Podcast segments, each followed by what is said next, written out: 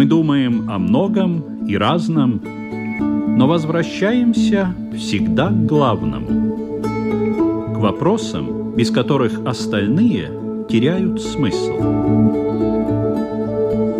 Беседы о главном на Латвийском радио 4.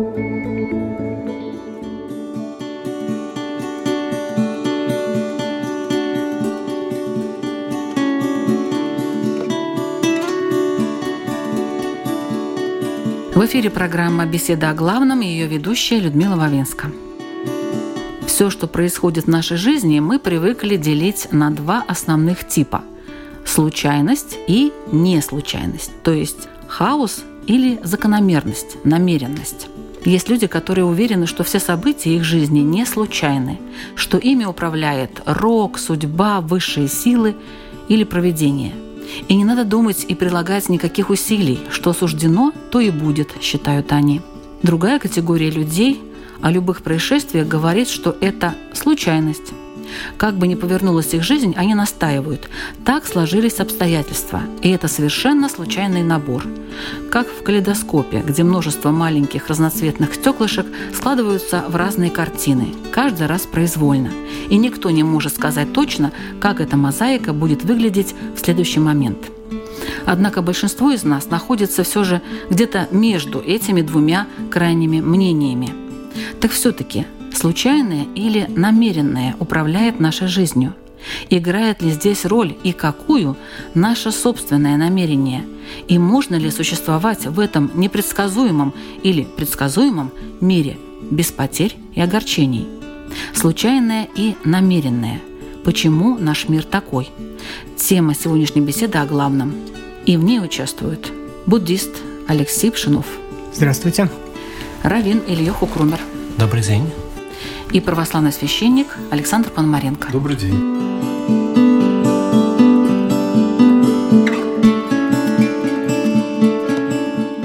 Что же такое случайность? Может ли у случайности быть причина? Как происходят случайные события? Случайность – это, конечно, такая условная вещь, особенно когда мы говорим, что у случайности есть причина, мы подразумеваем, что два события, они каким-то образом связаны причинно-следственной связью, но эта связь незакономерная. Как-то это странно немножко звучит. Но, тем не менее, если мы говорим об э, общем отношении, скажем, иудаизма, то все, конечно, не случайно. Ни одно событие, оно не происходит случайно. Но самым важным фактором в нашем мире является свобода воли человека. То, что человек приходит в этот мир для того, чтобы самостоятельно принимать решения, выбирать между добром и злом. И для того, чтобы у него была такая возможность, для этого необходимо поддерживать возможность смотреть на этот мир как на набор случайностей. Потому что если человек будет знать, что все, что с ним происходит, так или иначе является следствием его действий или действий, скажем, других людей, что если для любого человека будет очевидно, что Всевышний управляет этим миром, так как мы верим на самом деле происходит, то у человека не будет свободы воли. Точно так же, как э, законы природы не оставляют ему свободы воли в рамках этих законов. Что по этому поводу думает христианство? Ну, христианство, конечно же, тут можно созвучно, да, и тому, что сказал уважаемый Равин. Единственное, от фундамента, если от начала исходить, то, конечно же, само бытие нас и всего, что нас окружает, не случайно, если мы исповедуем креационизм, так называемый, творческое начало во Вселенной и в самом бытие человека.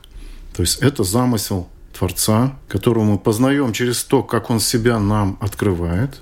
Принимаем или не принимаем это на веру. И таким образом мир наш не случайен, а значит и мы, его творение, тоже не случайно появились в этом мире.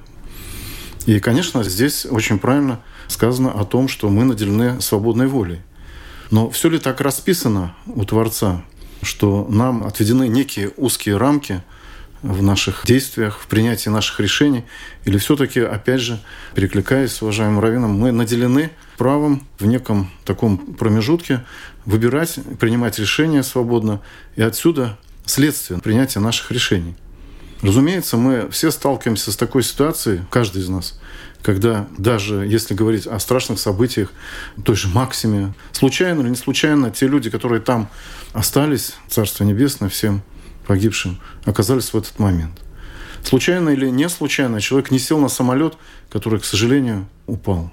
И все, кто там были, погибли. Случайно или не случайно половина выживших в Шереметьево, как было, половина погибших и так далее и тому подобное. Случайно, не случайно человек выиграет лотерею или многие-многие болеют или здрав. Случайно или не случайно.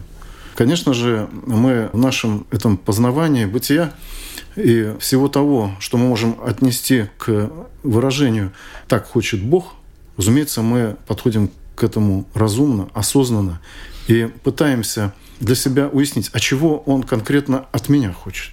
Вспоминая Священное Писание – Иисус Христос обращается к окружавшим его ученикам и не только, и говорит, не думайте, что вы меньше согрешили, чем те, кто погиб 18 человек под рухнувшей башней Силамской.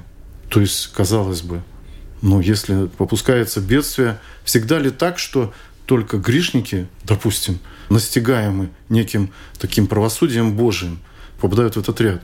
Или все-таки это какой-то такой ряд незакономерный? Может быть, тогда спросим, что такое случайность в буддизме? В буддизме я буду говорить, ну, так как у нас религия, можно сказать, не теистическая, то есть Творца Бога в буддизме не предполагается, а, но есть а, разные направления, школы, и они сходятся в одном, что все происходит от нашего ума, от нашего сознания. И наш мир, э, который нас окружает, он строится вокруг этого сознания в силу кармических результатов, которые были накоплены с прошлого.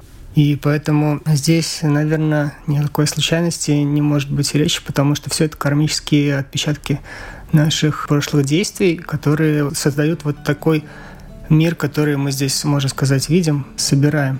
Но если мы будем углубляться в философию, то есть две истины, абсолютная и относительная. И здесь тоже нельзя об этом забывать, что мы живем в относительном мире, относительно здесь, потому что мы ничего не видим здесь постоянного. Все изменяется постоянно. Мы не можем сказать, что какой-либо феномен или явление присутствует независимо и постоянно. И поэтому, так как ничего не существует постоянно, то в абсолютном смысле ничего и нет, и этих кармических результатов нет. Поэтому с относительной точки зрения все подвержено закону кармы. С абсолютной ничто никогда не было – и ничто никогда не будет.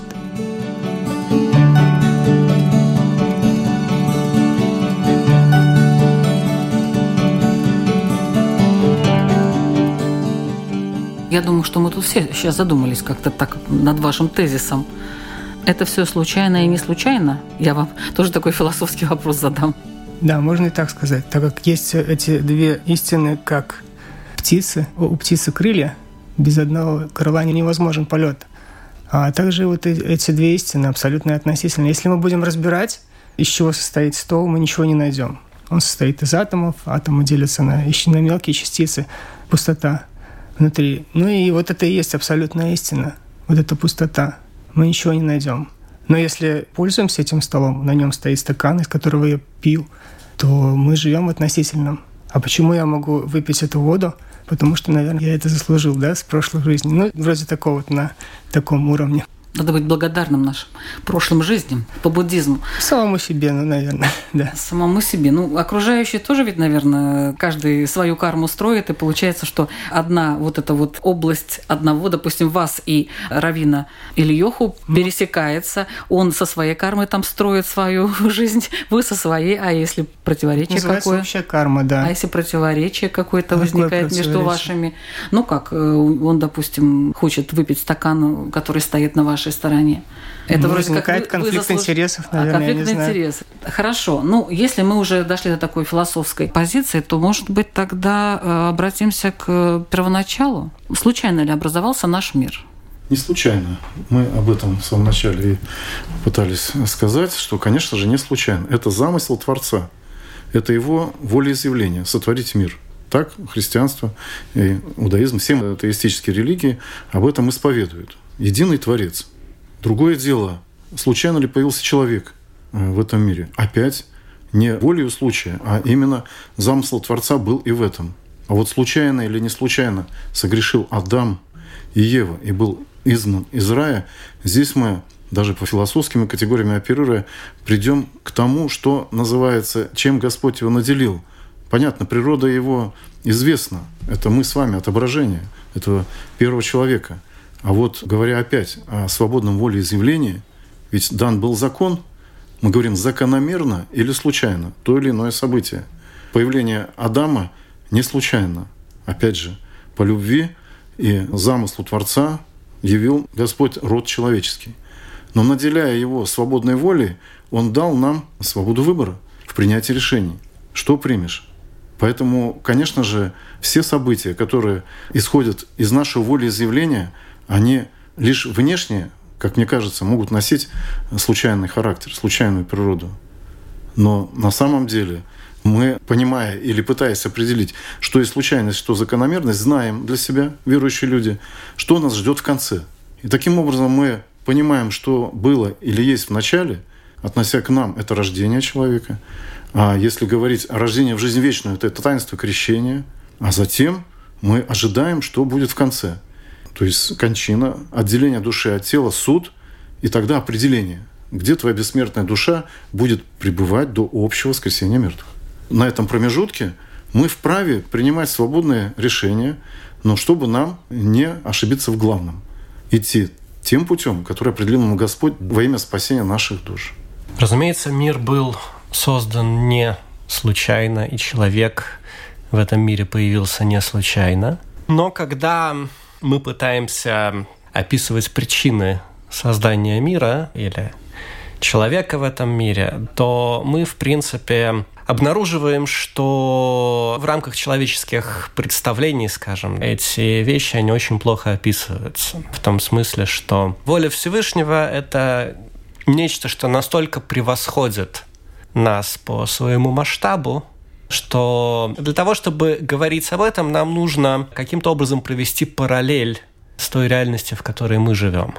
Все, что мы можем объяснить, мы должны пользоваться для этого какими-то примерами из нашего опыта. И на самом деле ничто в нашем опыте не соответствует этому. Говорят наши мудрецы, что Всевышний создал мир для того, чтобы проявить свое величие. Или для того, чтобы сделать добро человеку, что Всевышний Он бесконечное добро, а бесконечное добро, оно подразумевает некоего реципиента, получателя этого добра. Но это все слова, которые очень сложно понять. И тем не менее, что в итоге хотят сказать наши мудрецы? Они хотят сказать, что за миром, его творением, существованием, всем, что в нем происходит, стоит некая воля. Что мир не существует сам по себе в отрыве от этой воли. То есть мир намеренный. Мир намеренный, более того, не то чтобы он был однажды, скажем, создан и потом отпущен на волю, как некий часовой механизм, как это было принято во времена Декарта себе представляется. Но мир постоянно существует, потому что, опять же, если так можно выразиться, Всевышний хочет, чтобы он существовал. И это его желание каждый миг как бы дает миру бытие. В буддизме кто сотворил мир? Или это наше личное такое вот восприятие того, чего нету? Откуда мы знаем, как правильно строить все наши взаимоотношения, если это мы в самом начале стоим? Откуда мы знаем эти правила? Как они нам даются? Кто нам их дает? Родители. А. Именно конкретно в этом мире да. ну, наши родители, учителя, школа, наше общество именно в этом. Но мы же рождаемся, мы же ничего не знаем изначально. А изначально вот как создавался мир, как там это все происходило, есть такое вот? Есть описанные в текстах по космологии буддийской описание возникновения мира. Ну, есть четыре элемента. Это огонь, вода, вода земля и ветер. Изначально там описывается примерно, я уж точно не помню, что а откуда они взялись, это было пространство, неизвестно. потом э, возник ветер, Потом э, появились вот эти четыре элемента, из которых появилась такая гора Меру. По индийской космологии она фигурирует не только в буддизме, но и в индуистских религиях. Потом возникли континенты, ну то есть вот это все описано. Потом возникли существа, и появилась двойственность, мое, чужое, из-за этого возникли конфликты, и из-за конфликтов возникли кармические омрачения, и карма пошла вот эта самсара, круговорот самсары. Мы действуем с эгоистическими намерениями, очень часто накапливаем неблагую карму, и вследствие этой неблагой кармы мы вот перерождаемся снова и снова в различных ипостасиях. Ну вот примерно так. Конечно, а сейчас... А изначально вообще вот откуда все это появилось? Пространство. И как появились эти законы? Вот вы говорите, мое чужое. Как это могло возникнуть? Просто само по себе? Это я сейчас сказал о книгах, в которых там написано, что угу. все так и есть. Если мы возвращаемся к тому, что я до этого говорил, что есть две основные истины, то в относительном нашем измерении наш ум проецирует все. И наш ум проецирует вот наше обучение. И что вот мы где-то нашли книгу, в которой написано, что сначала было пространство. И вот это все. Мне больше это вот ближе, что все происходит от сознания, которое возникает из э, предыдущего сознания. Откуда вообще изначальное сознание, его не было. Вот здесь мы упираемся в абсолютно истину. Его никогда не было, оно не рождено, не существует и никогда не будет. Но каким-то образом за счет того, что наше осознание омрачено неведением, неведением истинного положения вещей, возникает двойственность, и из двойственности возникает привязанность и неприязнь. И весь дальнейший мир на этом строится, можно сказать. Ну тогда мы определимся, случайно ли образовался наш мир, или все-таки это было закономерно, вот как по буддизму? Скорее больше нет, чем да. Все закономерно. Все, все закономерно. Все закономерно, если мы берем относительно. А почему вначале было слово? Понимание о Боге в христианстве зиждется на троечности его. И в прошлых передачах полемизировали на тему даже с Равином Израилем о том, почему написано в Священном Писании, Бог был предвечный совет и сотворим человека. Бог сказал, сотворим человека. Вот если говорить о сотворении человека. Бог сказал, как один, но сотворим. Вот в иудаизме одно понимание есть, а в христианстве это троица. И в дальнейшем священная история повествует нам о том, как Господь открывал себя в трех лицах, этот единый Бог. Ну, например, Аврааму, явившись э, в трех лицах ангельских. Говоря уже о Боговоплощении Иисуса Христа, это откровение о Святой Троице на Иордане во время его крещения. Здесь вопрос уже богословских тех или иных догматов, конечно же. Но оно может быть разным, это представление. У мусульман оно иное. Он для них до сих пор непостижим. В буддаизме узнаем, что учения о Боге нет, то есть нет и представления о том, кто положил начало и кто положит конец всему мирозданию. Вот я смотрю, что Равин Ильюху как-то задумался, очень внимательно слушает вас. Может быть, он оппонирует и расскажет просто более подробно, Конечно. как в иудаизме. Честно говоря, я не очень понимаю, о чем вы говорите, когда вы говорите, что нет э, представления о Боге.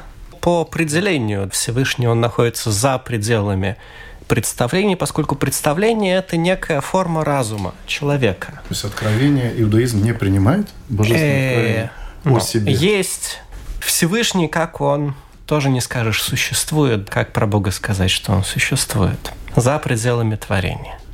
То, что было до мира, то, про что в Талмуде сказано, что человек, который задает такие вопросы, что там было до творения мира, что находится за пределами мира, то лучше бы ему не быть созданным вообще. То есть, как бы такой человек, он говорит глупости. Но есть то, как Всевышний себя проявляет в этом мире, как он общается с нами. Есть то, что в еврейской традиции называется его именами, как он хочет, чтобы мы его узнавали – Относительно «Сотворим человека», разумеется, там есть всевозможные комментарии, которые, в принципе, вы можете почитать в том числе в интернете, комментарии Раши там и так далее. Они доступны на русском языке в том числе. Но есть такая замечательная хасидская история про такой же вопрос, когда некий человек пришел к своему наставнику и спросил действительно, с кем э, говорит Бог, к кому он обращается, когда говорит «сотворим человека». На что его наставник ему ответил, что он обращается к тебе – если ты хочешь,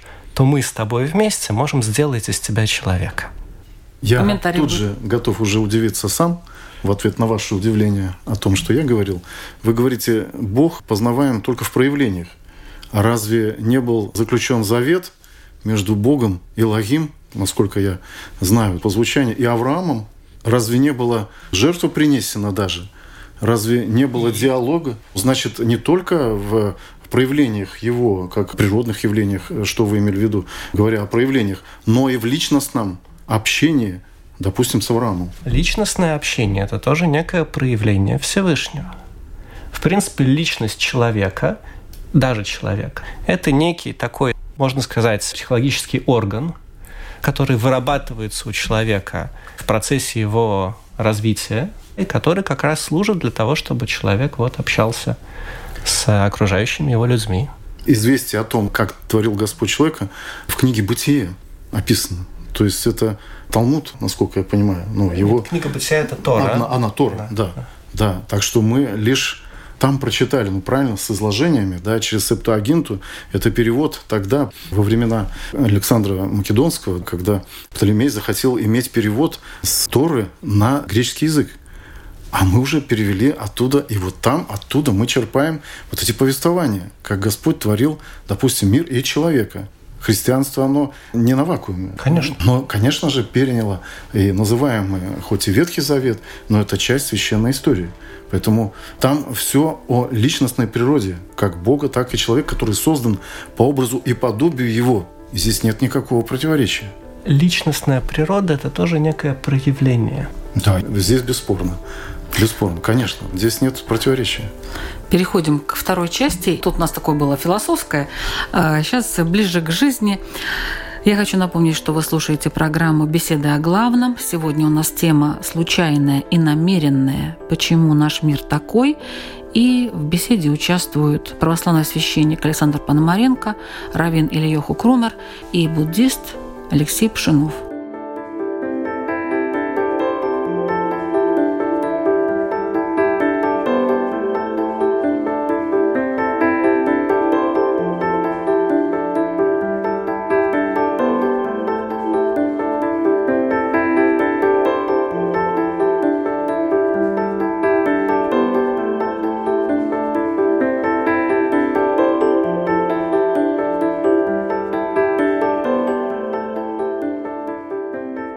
Хотелось бы вот узнать, э, если, допустим, существуют законы природы, вот они есть, откуда они вообще появились?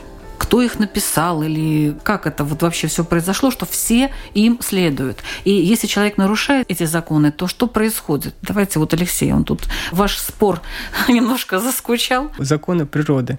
Вот откуда они взялись? Вот почему, допустим, птицы ведут себя именно так вот всю свою жизнь сознательную? А буйволы вот так они себя ведут, а деревья так.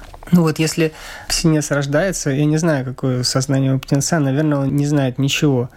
Когда оперяется, у него появляются нужды поесть и еще что-то. Его мать учит как это сделать, да, или и мать ему приносит еду и говорит, что это надо есть. Ты Но есть первоначальные какие-то инстинкты, то есть у всех животных они, ну, и включая человека, допустим, человек тоже, ребенку не нужно объяснять, что нужно сосать, у него просто рефлекс есть такой, и он сосет грудь. Да. Как сказать, бывает, в общем, очень по-разному. Насколько я был свидетелем со своей дочкой, ребенок тоже должен этому научиться.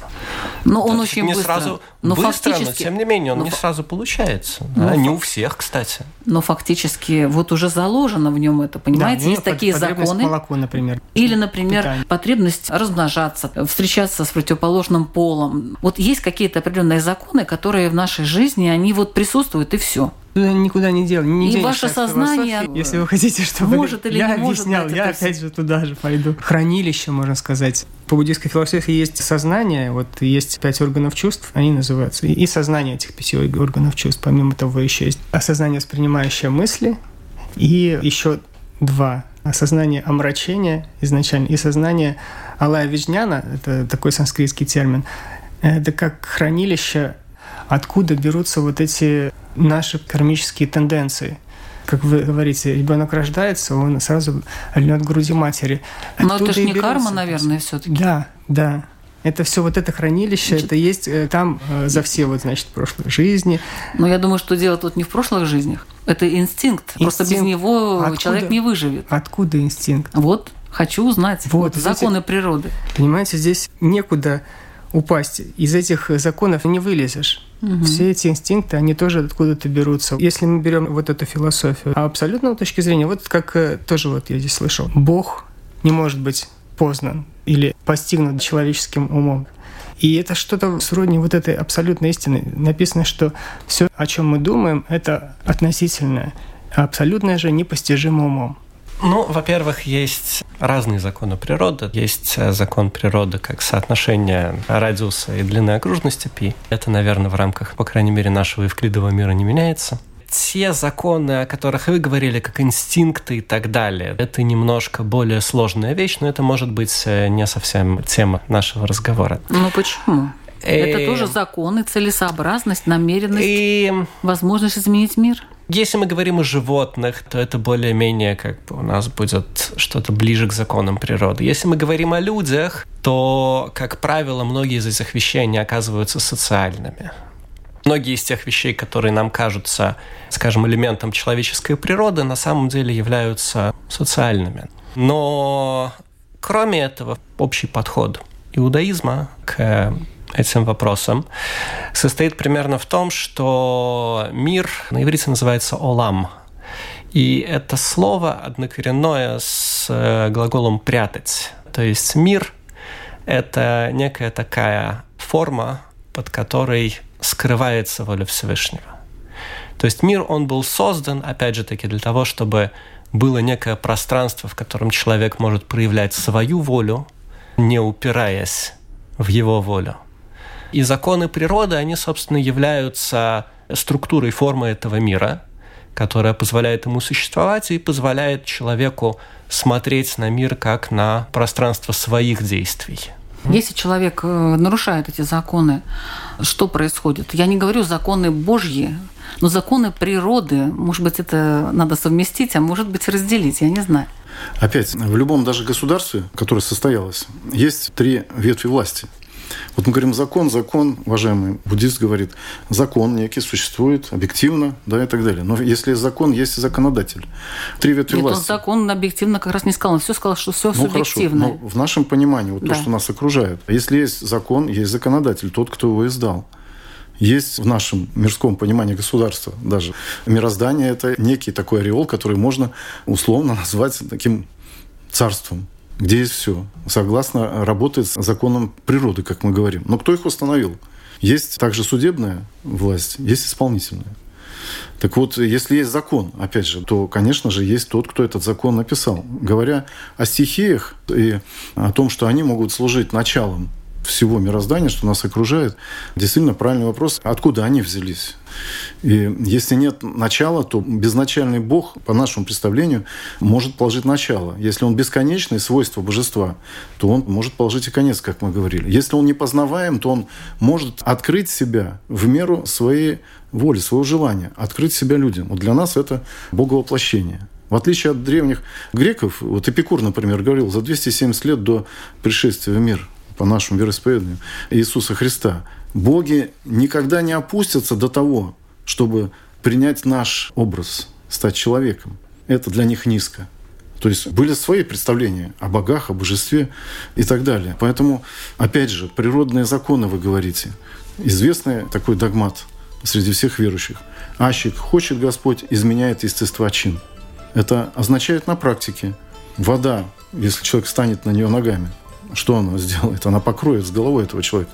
Однако мы знаем примеров исторически зафиксированных от Марии Египетской и так далее, которые ходили по водам и многие такие ну, явления. Это, наверное, к буддисту уже, там левитация. Ну, я, честно говоря, не очень понял, что вы подразумеваете под нарушением законов природы. В моем понимании закон природы, он как раз не может быть нарушен никаким образом, ну, кроме как отменен Всевышним. Человеком а вот, я имела в виду. Человек не может нарушить. Как вы себе представляете, как можно Объясню. нарушить закон соотношения радиуса и длины окружности? Нет. у человека есть больше возможностей, чем только изучать радиусы длины окружности. Ну, например, плодитесь и размножайтесь.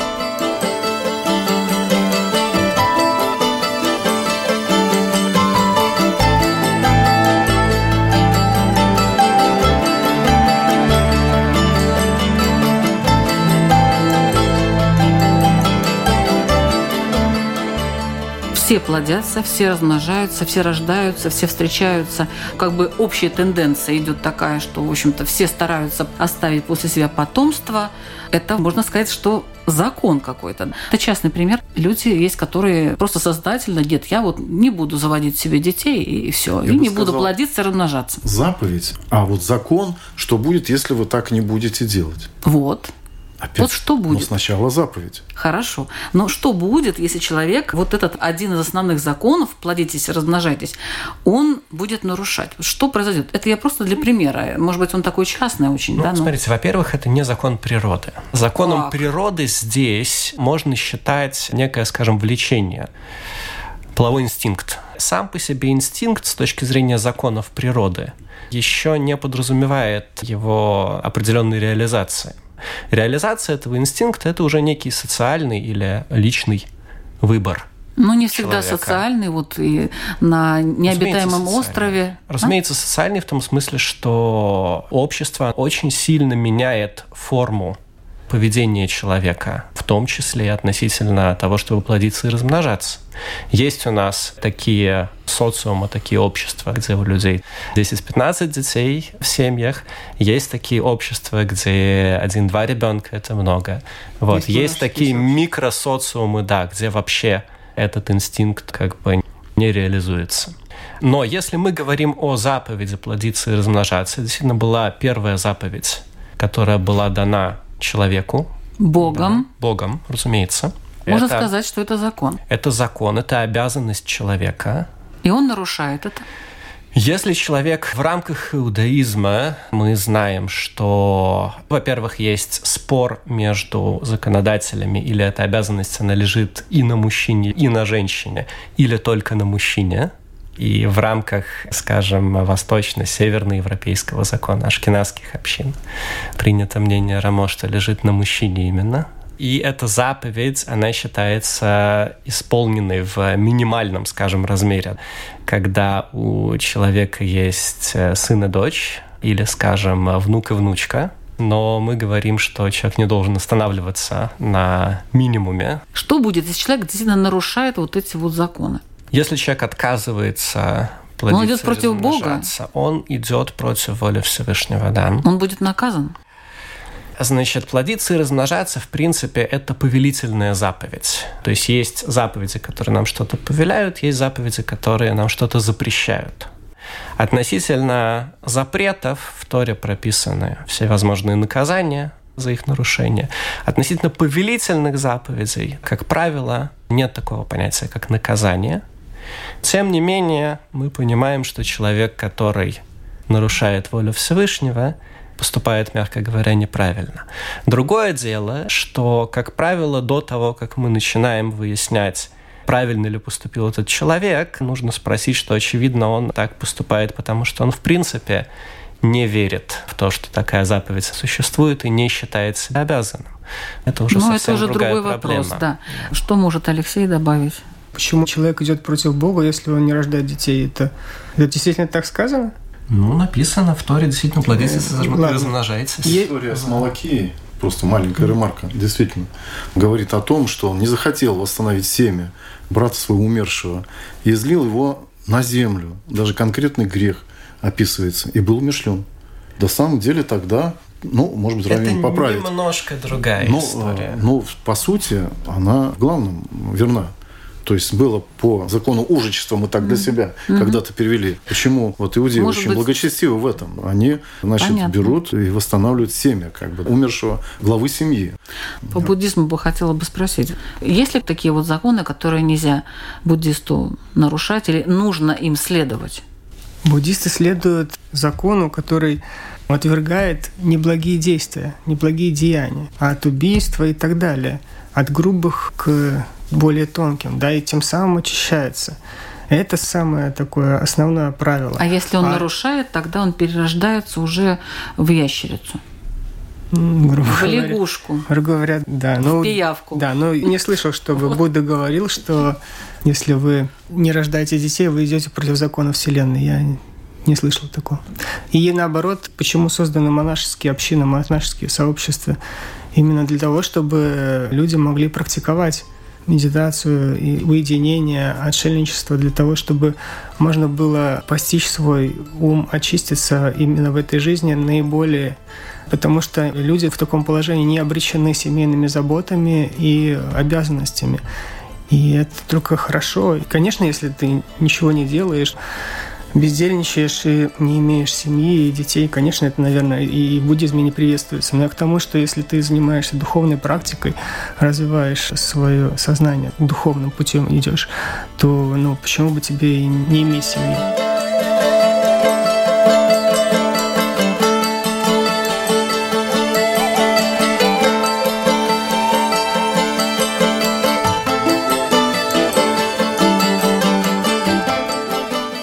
Очень интересный вопрос.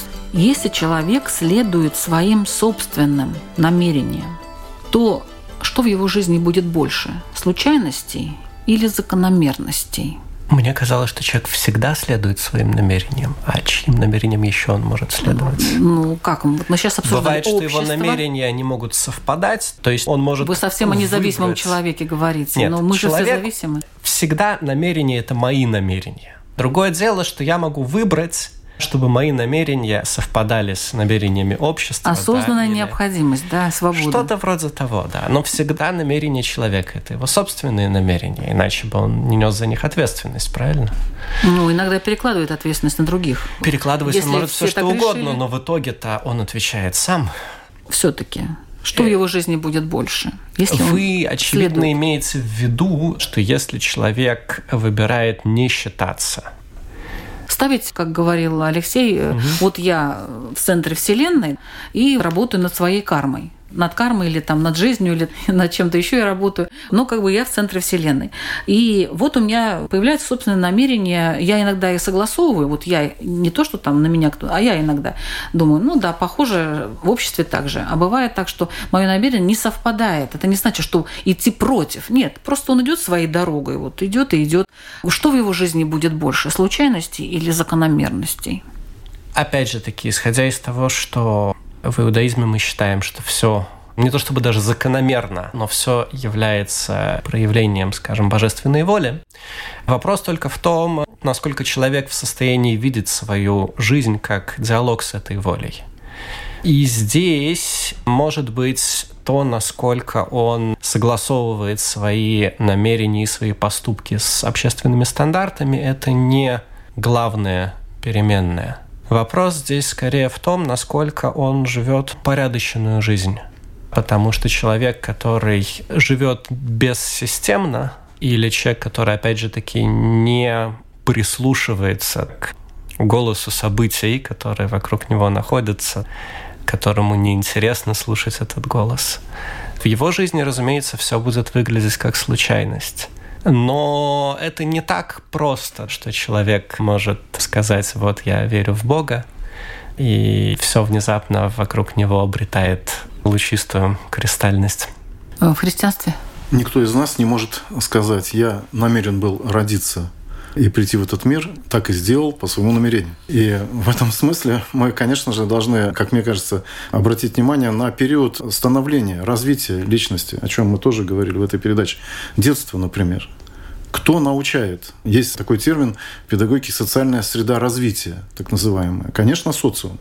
Конечно же, родители, как фундаментальная часть этого социума, которые окормляют, как мы говорим от слова корм, кормление, чадо свое в известный период. Но даже у нас в процессе его взросления есть такие периоды, когда мы говорим, младенец как царь в семье. Мы много ему позволяем. Буквально чуть ли не поклоняемся ему зачастую. Потом работник, у нас такое есть. Потом друг, и уже в старости маститый, как мы говорим, когда седина убеляет наши волосы, мы говорим геронда. То есть человек, который уже многое познал в этой жизни на личностном своем опыте.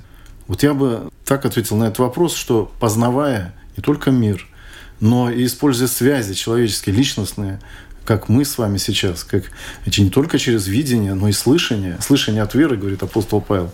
Поэтому он приобретает этот опыт. И если в конце своих лет, дней, он человек разумный, он, конечно же, может и так и поступает зачастую, сравнивает. А если бы я шел тем путем, который благословил Господь? Вот тем заповедям следовал. Как много бы ошибок я избежал. И наоборот, человек, который приходит уже к закату и говорит, да нет никакого Бога. Ну что ж, я так страдал в этой жизни, и он мне не помог. И это тоже личностный опыт.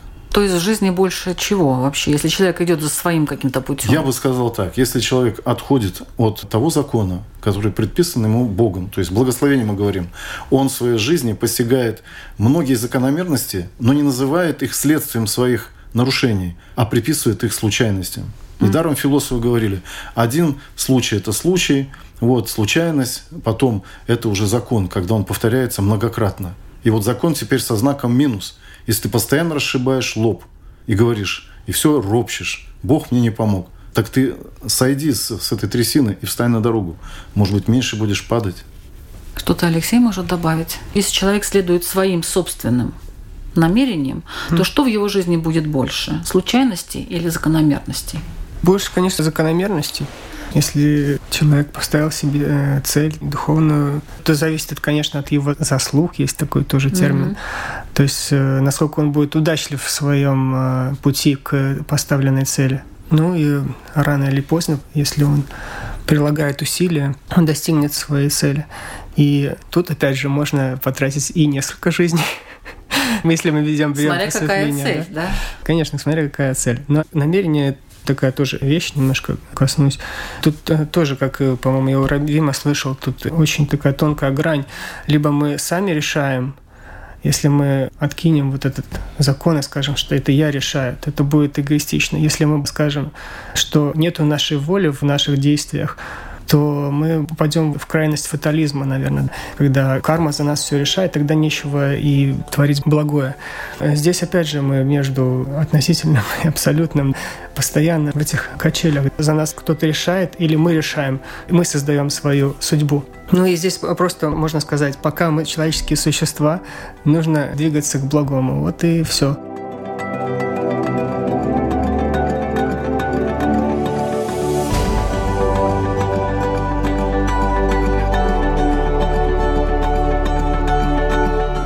В заключение ваши вопросы. Давайте начнем с Равина. Равин или Йоху Крумер. Способность человека увидеть что-то как закон природы или как волю Всевышнего и жить соответственно этому, это такая очень непростая штука, которая подразумевает очень серьезную степень ответственности человека за свои слова.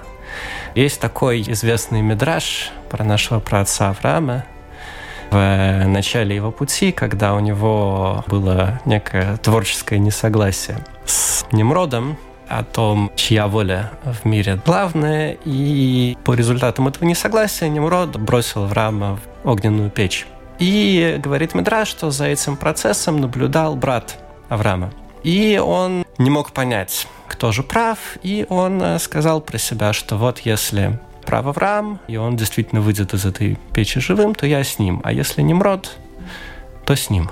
И Авраам вышел из этой печи живым и невредимым. И тогда Немрод спросил у его брата, а ты, собственно говоря, как? С кем? Он сказал, ну, конечно, я с Авраамом, какие вопросы? Тогда его бросили в эту печь, и он там сгорел. И вопрос заключается в том, когда человек берет на себя ответственность сказать, что то, что со мной произошло, это случайно. Или наоборот, когда он говорит про себя, или, как чаще бывает, про кого-то другого, что то, что с тобой произошло, это тебя Бог наказал. Какая ответственность стоит за этими словами?